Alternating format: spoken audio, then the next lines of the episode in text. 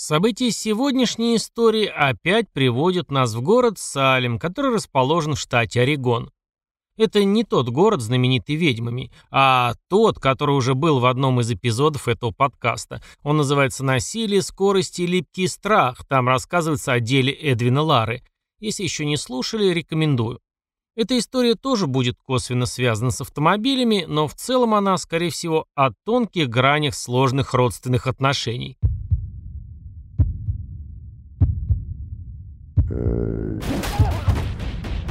Краймкаст. Всем привет, меня зовут Евгений, и под ником «Пожилой ксеноморф» я озвучиваю аудиокниги. Если вам вдруг станет это интересно, можете легко их нагуглить или рассмотреть в моей группе ВКонтакте. Там теперь появляются и видео, которые недавно начал переводить и озвучивать. Заходите, будет интересно. Нашей сегодняшней героине, Мейган Корди, недавно исполнилось 27 лет. Дипломированный косметолог, она работала по специальности в спа-салоне в Тигарде. Несколько лет назад познакомилась с хорошим парнем и родила замечательную дочь, которую назвали Джиа. Родители девушки, Тони и Дженнифер, развелись в 2005 -м. Отец работает в пожарной охране соседнего городка, а занятиях матери почему-то сведений найти не удалось. Мейган старалась поддерживать хорошие отношения с обоими родителями.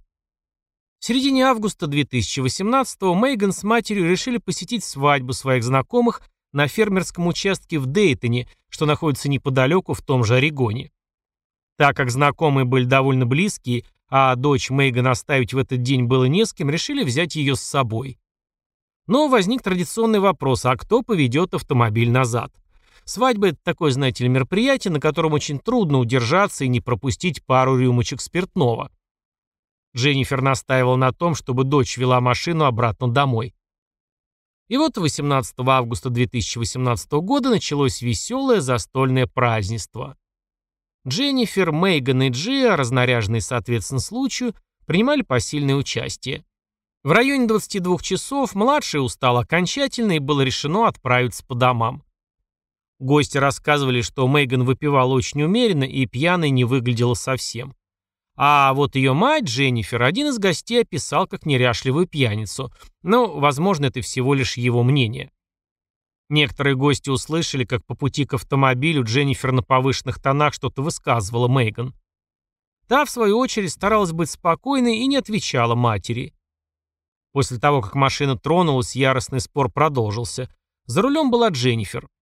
Через 8 миль пути Мейган, устав от склоки, потребовала, чтобы мать остановила машину, и она могла выйти. Сейчас уже тяжело установить, чем мать так достала ее. По словам Дженнифер, она замедлила скорость до 5 миль в час, и Мейган буквально выскочила наружу с заднего сиденья, на котором она была вместе с маленькой Джиа. Дженнифер проехала еще несколько минут, прежде чем решила развернуться и найти дочь. Вся эта инфа только с ее слов. Она вернулась в то место, но было темно, и Мейган нигде не было видно. Дженнифер предположила, что Мейган уже достаточно взрослая и сама сможет найти дорогу домой. А вот когда наступил следующий день, а дочь так и не вернулась, Дженнифер забеспокоилась. Она позвонила в диспетчерскую службу округа Ямхилл, чтобы сообщить о ее пропаже. Вот что она сказала дежурному. Мне жаль, моя дочь пропала с прошлой ночи, и я начинаю волноваться, потому что она должна быть на работе через 10 минут, а я ничего о ней не знаю. Мы были на свадьбе, она была расстроена и вышла из машины, и с тех пор я ничего о ней не слышала, и я не смогла ее найти. Этим утром я проездил два часа, ища, где она вышла из машины, и поэтому я не знаю, нужно ли позвонить в службу 911 или подождать определенное время. И у нее нет телефона, у нее не было телефона, она оставила ее в моей машине. Кошелька у нее тоже не было. Все было в моей машине. Дежурный уточнил у Дженнифер, хочет ли она сообщить о Мейган как о пропавшем без вести. Она ответила «Да, я так думаю». Шериф округа Ямхилл сразу же нажал на нужные рычаги. Была начата полномасштабная поисковая операция. С вертолетами, чтобы осматривать лесной массив и сельхозугодья сверху, с катерами, чтобы исследовать реку Уилламет, было задействовано, кроме полиции, около 300 добровольцев, готовых искать под каждым камешком. Надо сказать, что многих из них привел отец Мейган, пожарный. Они прочесывали окрестности в течение нескольких дней в поисках каких-нибудь следов окрашенных светлых волос Мейган или частей ее брючного костюма с цветочным принтом. Полиция попросила Дженнифер отвезти их обратно к тому месту, где ее дочь как бы вышла из машины. Дженнифер тут же призналась, что не может сказать точно, где именно это произошло. Говорила, что было уже темно, а она не знала хорошо эту местность. В конце концов, она определила место где-то возле Гранд-Айленда, где, по ее мнению, Мейган могла покинуть машину. Она вроде бы вспомнила траву на обочине дороги, где не было уличных фонарей. Полицейские исследовали это место. Вот только когда никаких, даже малейших следов Мейган найти не удалось, правоохранительные органы начали слегка сомневаться в версии Дженнифер. Они обыскали ее машину, обнаружили на переднем сиденье прядь человеческих волос. На вопрос, чьи это могут быть волосы, Дженнифер нехотя признала, что выдернула их у Мейган из головы, когда их ссора перешла с вербального на физический уровень. Телефон и обувь Мейган были найдены там же, под передним сиденьем. Детективы задали закономерный вопрос, почему ее вещи были впереди, тогда как мать девушки сказала, что Мейган сидела сзади. История становилась все более мутной, и детективы решили прибегнуть к помощи спецсредств. Не торопитесь думать о сыворотке правды и резиновых дубинках. Дженнифер предложили пройти проверку на полиграфии, и она не сразу, но согласилась. Это было 22 августа. Приехав на проверку, она сообщила сотруднику, что принимала миорелаксанты. Это лекарственное средство, расслабляющее мышцы для понижения их тонуса. В связи с этим пришлось перенести тест на другой день, но его результаты все равно оказались неубедительными. «Все это не имеет смысла», — сказала Дженнифер. «Мне кажется, что я чего-то не помню». Обсудив обстоятельства исчезновения Мейган, детектив задал два очень конкретных вопроса. «Вы лжете о том, что ваша дочь самостоятельно выскочила из машины?» — спросил он. «Нет», — сказал Дженнифер. «Вы лжете в какой-либо части своего рассказа об исчезновении дочери?» «Нет», — ответила она. При этом полиграф показывал неустойчивые и непоследовательные физиологические реакции, что и записал сотрудник полиции в своем отчете. Невозможно определить, правдиво ли отвечает Дженнифер на перечисленные вопросы, таков был вывод. Результаты теста неубедительны.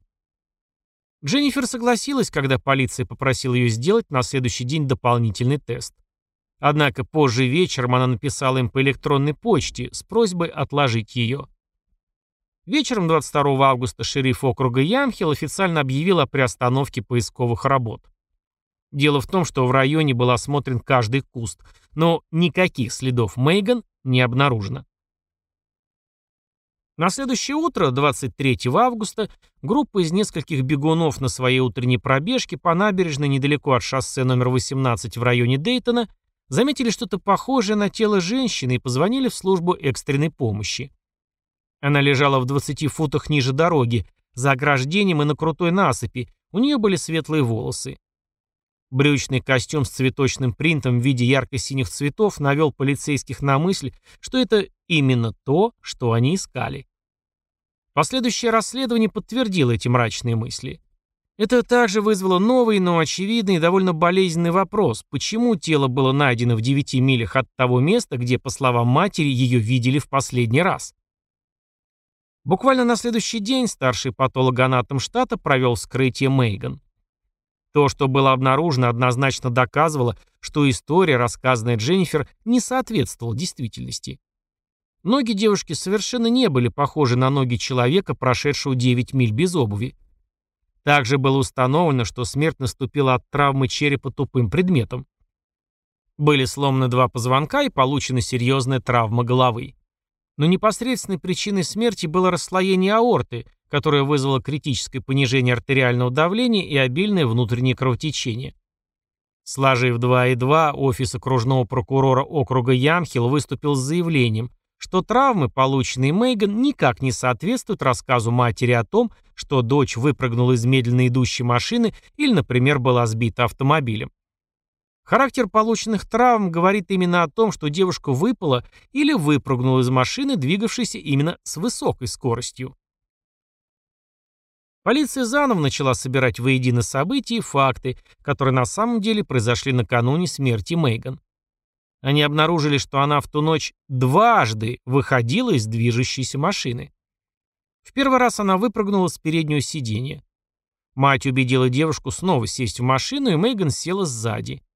Это как раз объясняет, почему ее вещи остались на переднем сиденье. Была опрошена самая маленькая из свидетелей, дочь Мейган Джиа. Это было непросто, ведь это ребенок, у него другое восприятие и отношение ко всем происходящим событиям. Выяснилось, что ее мама действительно сильно ругалась с бабушкой и выскакивала из машин два раза. Последний раз именно с заднего сиденья. Полиция считает, что во время очередной ссоры Дженнифер либо пропустила поворот, либо вообще потерялась и не ориентировалась на местности.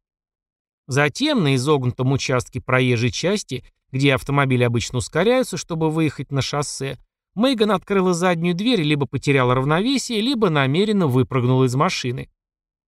В полицейских отчетах указывается, что Джи описала скорость, с которой двигалась машина, когда ее мама выскочила. Она по-своему, по-детски объяснила, что они заметно ускорялись на автостраде. Маленькая девочка не могла не увидеть, что бабушка ехала значительно быстрее перед тем, как ее мама выскочила из машины. Мейган ударилась об ограждение и проезжую часть, что мгновенно убило ее и скатилась вниз по насыпи. Нет никаких доказательств того, что ее вытолкнули специально. Однако Дженнифер не стала разворачивать машину и искать Мейган, как она заявляла в полиции. И позвонила копам далеко не сразу, так как была в состоянии сильного алкогольного опьянения. Следственные органы потратили несколько недель, выясняя все обстоятельства дела смерти Мейган Корди. 1 октября 2018 года Дженнифер было предъявлено обвинение в вождении автомобиля в состоянии алкогольного опьянения и в создании опасности для жизни другого человека. Нельзя было достоверно определить, намеренно ли Дженнифер ввела детектива в заблуждение или была слишком пьяна, чтобы помнить об этом. 5 февраля 2019 года на суде Дженнифер признала себя виновной в вождении в нетрезвом виде. Ее приговорили, приготовьте, сейчас будет неожиданность, к пяти суткам тюрьмы. В рамках ее соглашения о признании вины ей запрещается иметь какие-либо контакты с внучкой. Сейчас маленькая Джия живет со своим отцом.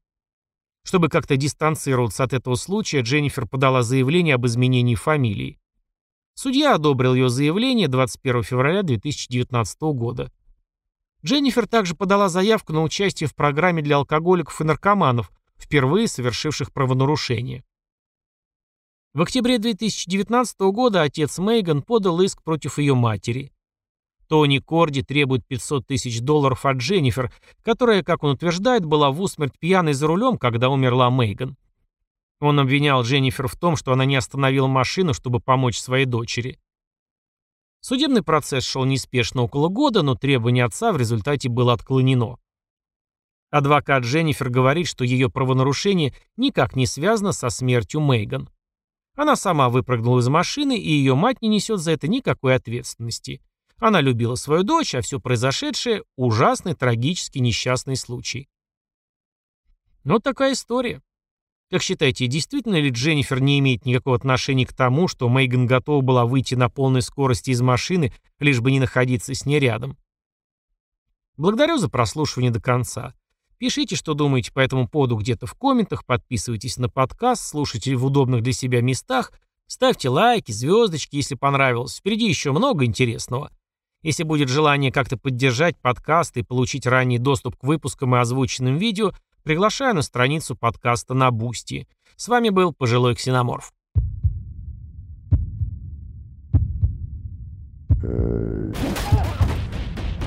Краймкаст.